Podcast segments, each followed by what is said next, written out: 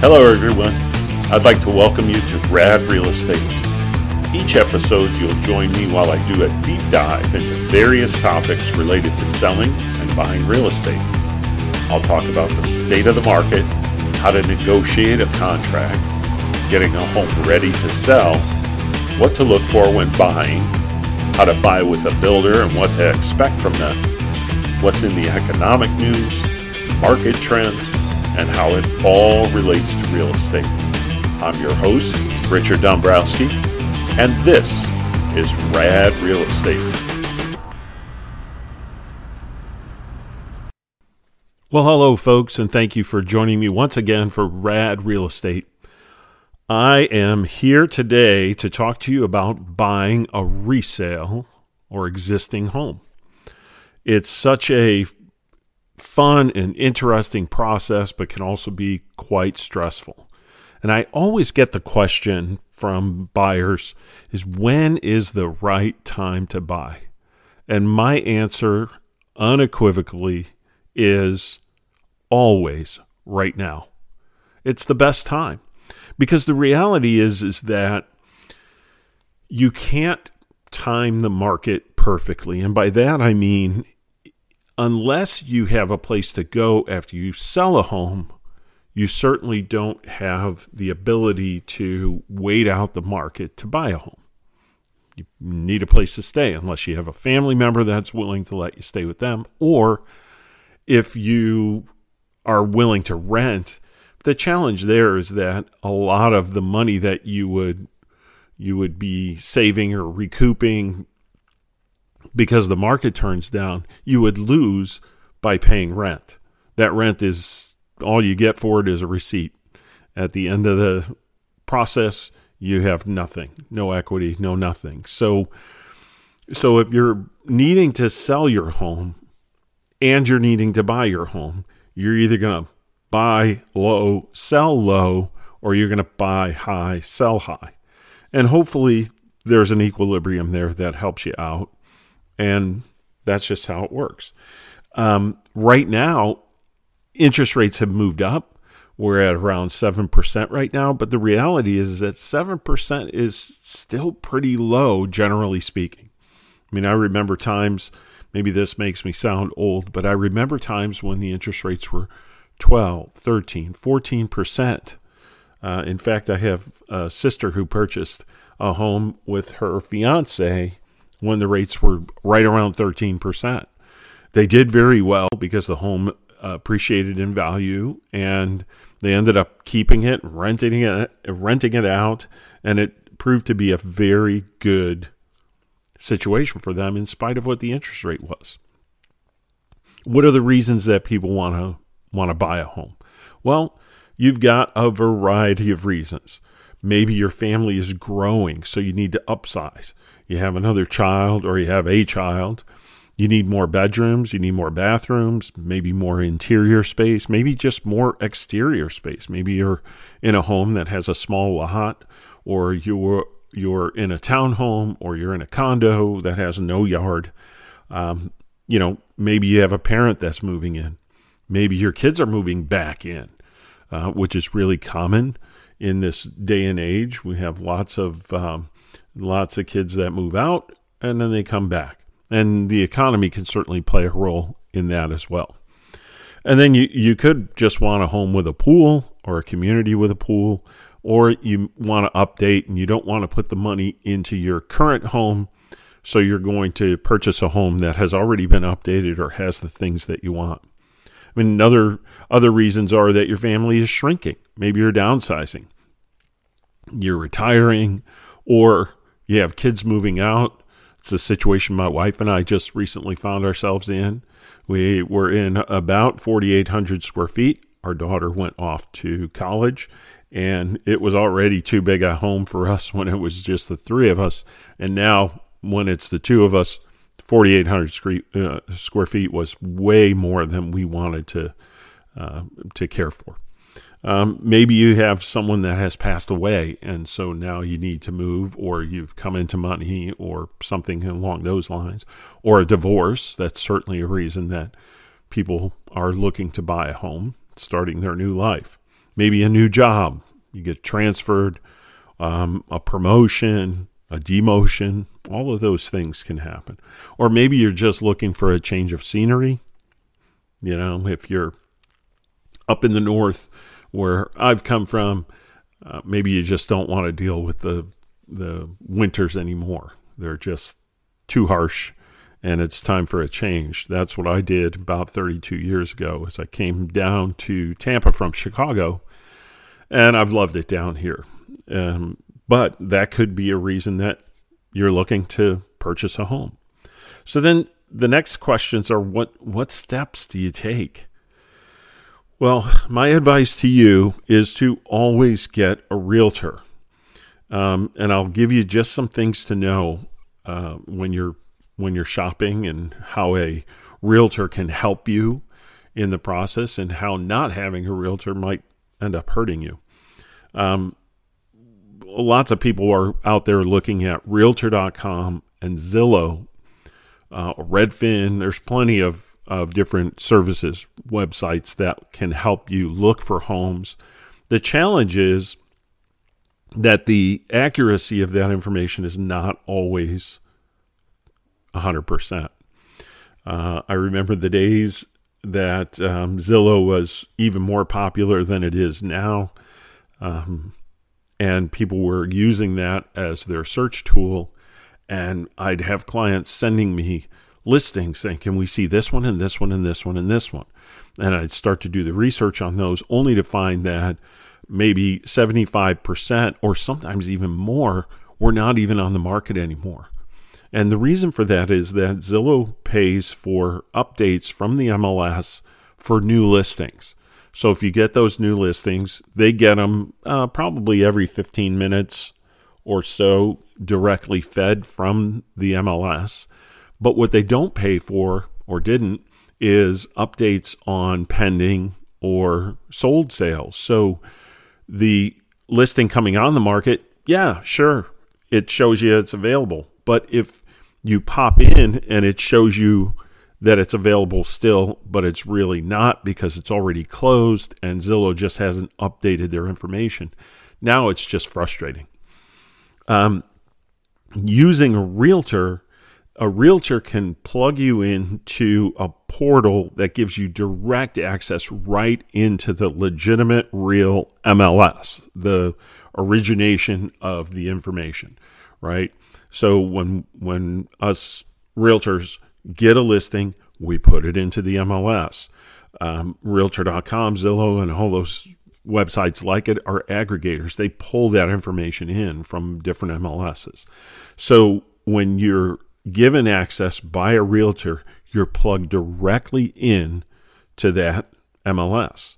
And so the information is 100% accurate and it's updated every seven minutes. So if I enter a listing now, in seven minutes, it will be posted up and everything will be accurate. The beauty of that system, the way that um, some realtors like me use it, is there's a concierge service that allows me to put in your criteria and to keep a watch for those homes that are coming in. And rather than you just getting dumped on with this information, if I see a listing that comes in as a result of the criteria that I entered for you, that we've discussed, and it doesn't quite fit, let's say you wanted a big yard. Well, a big yard is not a searchable criteria, but I can look at the listing and see if it has a big yard. And then I can get rid of that listing if it doesn't, or I can send it on to you and allow it to pass through me to you if it does. So that helps you kind of weed out all of the things that you would otherwise see when you're doing your own search in one of those other on one of those other websites. The beauty of having a real estate agent, a realtor, is that they are experienced. And that's what you want to find is someone who's experienced, knows the area. They can point out hidden things to you about communities and the house, as an example. It's a beautiful community in a, um, a kind of a, a, newer area of Tampa called New Tampa. And when that was just beginning, there were several awesome communities that were built down one particular road, and it was the only way to access the community, which was which was good and bad. The good part is is that you didn't have a lot of cross traffic going back and forth, back and forth. But the bad thing was the road was small, so when you were coming home or going to work, and those rush hour times, you were subject to delays like crazy. It was very frustrating. So if you work from home, no big deal. But if you have an agent that understands those things about the different communities, well, then you're going to save yourself a lot of time and frustration. The other thing is that there was a community in, in South Hillsborough County, and it had an enormous amount of arsenic in the ground from the way that the land was used prior to it being a community. Well, the the um, developer had to remediate that arsenic and get testing done and stuff. But as it turns out, there were still issues that went beyond that approval by the governmental agency. So that I I would hesitate to bring people through that kind of a community, but I would certainly make that known to my buyer to let them know that they should make that decision and not be mm, kind of tricked or unsuspectingly purchase a home in the community only to find out later that that's an issue there. Now, maybe that doesn't negatively impact you as a resident, but it impacts your value of your home if you purchase a home in there and you go to sell at some point in time in the future. Well, there are also situations where there might be an issue in a community with a developer. Um, there's a, another community I'm aware of that all built on freshwater canals that lead out into the bay, and the developer um, didn't build the seawall in the community to the specs that he should have. And so the challenge there is that um, some homes were being, not homes, but the home sites were flooded because the seawall was too low, or parts of it were crumbling and falling apart because it was substandardly built. Not a good situation. Um, there may be other, on another issue, there may be school zone changes that you might not be aware of. There may be a jail or a prison that's close by that you're not aware of. New zoning. Maybe uh, they're going to put a road in behind your home um, where one is doesn't exist now, but that would change your value. Or a mall is going in close by the a realtor will know how to dig in and figure out lots of things like prices. You need to do a CMA. You need to see what homes are on the market, who's the competition for the home you're interested in. You need to to see what homes are pending because it shows the amount of activity that's happening right now and what homes have sold in the last 3 months or 6 months. Those are important pieces of information when you're trying to figure out if a price on a home is is good or not. Um, then you want to find out about the community itself. What are the amenities? Does it have a pool or a gym, restaurant, golf, uh, tennis, pickleball, very popular sport these days, basketball, walking and jogging trails, beach. Some communities have a beach associated with it, or you could be right on the beach in a condo or home. Maybe the condo that you live in or that you're interested in has a shuttle that'll take you to the beach. All of those things are things that a realtor can help figure out and find out for you. What what are the schools in the area if that's important to you?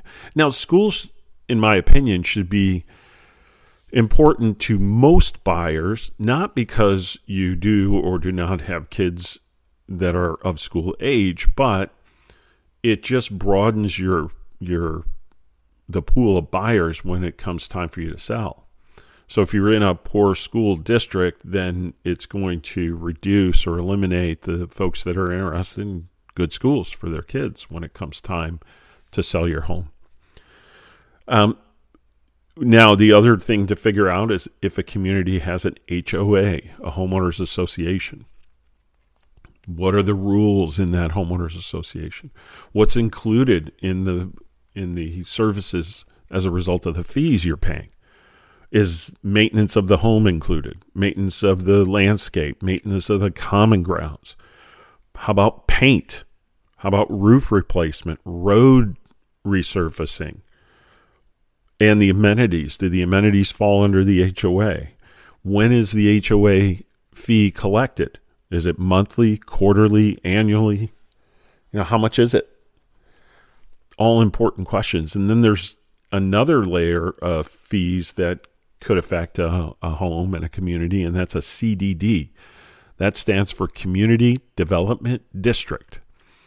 And basically, what a community development district is, is a special taxing district that's set up basically by the county because the developer offsets his development costs by establishing a bond with the county that the residents pay back.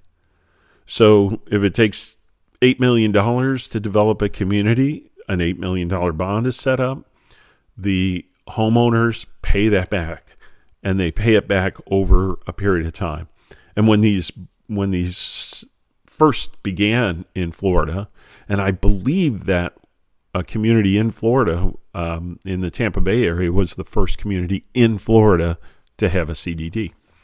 Um, it was a 20 year bond. So that means that you're basically paying this loan off for 20 years. Uh, now they're more commonly 30 year bonds because that reduced the amount of outlay for each resident. So it just made it a little more palatable as uh, development costs increased. You needed to figure out a way to reduce the amount of money that the that the buyer would have to pay. And there's two components of a CDD. There's the the debt service or the repayment of the bond, and there's also the operating and maintenance cost. So all of the things that are installed, the roads, the sewer, the water supply, landscaping, all of that infrastructure, landscape lighting and so forth, irrigation and whatnot, those things need to be maintained over time. And so that's the the other part of the payment that you're making. Now that CDD um, operating and maintenance component of your payment will never go away. It will likely increase over time as costs increase for the maintenance of those items, but you need to have a, a solid community development district with a good board of directors and and they watch over that budget. Um, I'm very familiar with that that part of it. Now, when the ban- uh, when the bond, excuse me, is paid off, then you you get rid of about half of what your payment is. It's going to be a little bit different than that, but that's a good rule of thumb. Now, you could opt for a community that doesn't have an HOA or CDD. And those communities tend to be either older or a bit more rural. And the the good parts of that is that you don't have somebody breathing down your neck for what kind of plants you're putting in or what color you're painting your house or when you can paint your house and when you have to trim your trees and so forth. But that also means that your neighbors don't have that restriction either. And the challenge there is that you could have someone that lives next door to you with waist high grass and weeds and they painted their house purple with yellow polka dots. And there's nothing you could do about it. Maybe the grass you can report to the county because it's a nuisance, but you really don't have a homeowners association that's monitoring that and taking care of that, making sure that that particular homeowner corrects it. Um, so there's good and there's bad. Um, those communities tend to look a bit more run down than, let's say, a CDD community. CDD communities, by and large, are the best looking communities. They just are. Um, once you've established where and what type of community you want to live in, then you need to have your realtor schedule showings for you or virtual tours if you're out of town. When COVID hit, there was an uptick in the number of virtual tours that were being done because it, it was just done um, kind of ad hoc for a while there. Some realtors did it, some didn't. Most people were seeing homes in person anyway, so it didn't much matter. But when COVID hit and people were kind of confined, and maybe people that found out that they could work from home decided I'd rather work from home in Florida than in New Jersey. So virtual tours were much, much more popular. And there's a variety of those. There's walkthroughs where you really don't control anything. You just kind of sit and watch a video of someone going through the home so you could see all the components of it. But there are other types of tours that you control. You control where you go in the house and you can look around up and down and you could see it um, pretty well. Um, but if your agent is is scheduling these showings for you, then you need to think about what to look for and what to ask about when you're looking at a home, because the excitement sometimes can really cloud your vision uh, and I've seen it many, many times. But you want to ask questions like what's the age of the roof? That's a big deal because a roof can cost 20, 25, 40, $50,000 depending on the size of the house and what kind of material the roof is. If it's a, a, shingle roof, it's a little bit less expensive than if it's a tile roof. If it's a clay tile roof, it's very expensive. So those are things that you want to know. And then you you want to know the age of the AC. That's probably the second biggest expense um, that you'll have if you need to replace it. And then water heater, appliances, things like that. You also want to look to see if there's ever been any water intrusion. I had a situation where there was a home that was available in a community in um, Wesley Chapel, Florida, and it looked great. It really looked good from the street. And when you walked in, it really looked good.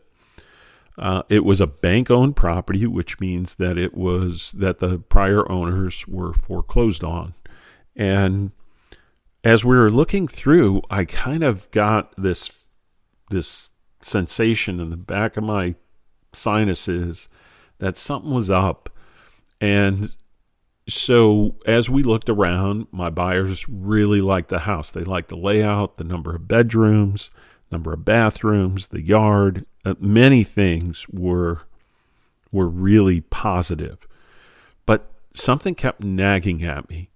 And so I opened the kitchen cabinets, the lower kitchen cabinets, and I saw that one of the shelves, or the only shelf in the cabinet, was sagging in the middle. And while that might not be that big a deal, um, it it maybe because people might have put heavies on their shelf, and so you know that happens. You flip the shelf around, and everything's fine. But I really was going on a hunch, so I opened up another cabinet and I saw the same situation, and then another, and another, and another.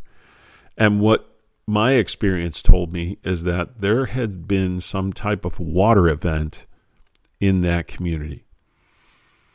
And I didn't know what it was. So, having the home building experience that I have, I popped off the toe kick, which I know you're not supposed to do.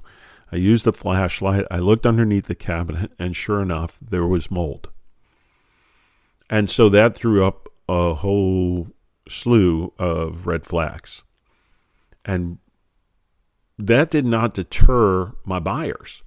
In fact, it made them a little more interested in the property because they felt that there would be more negotiating power because they wanted to change many things in the house anyway.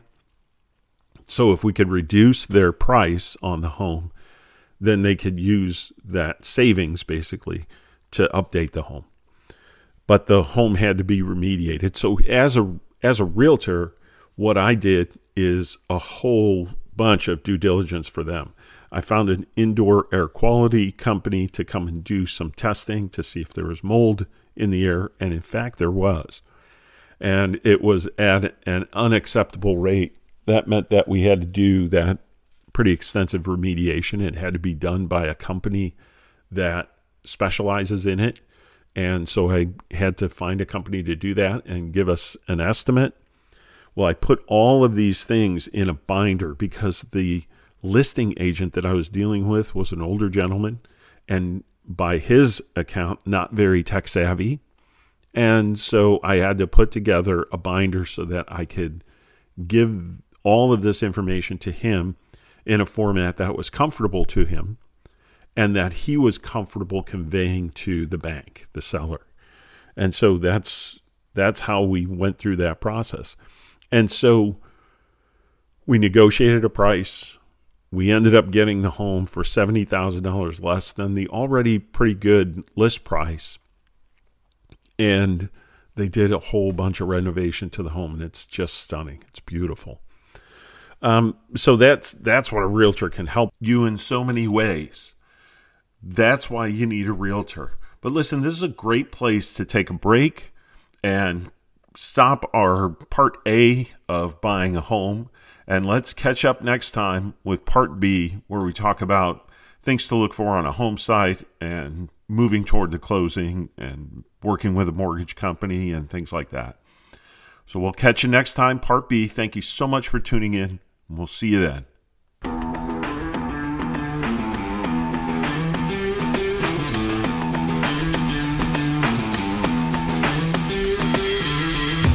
This has been a Rad Real Estate podcast in cooperation with Bay Realty of Florida LLC, a Florida based real estate company. Episodes are written, directed, and edited by Richard Dombrowski.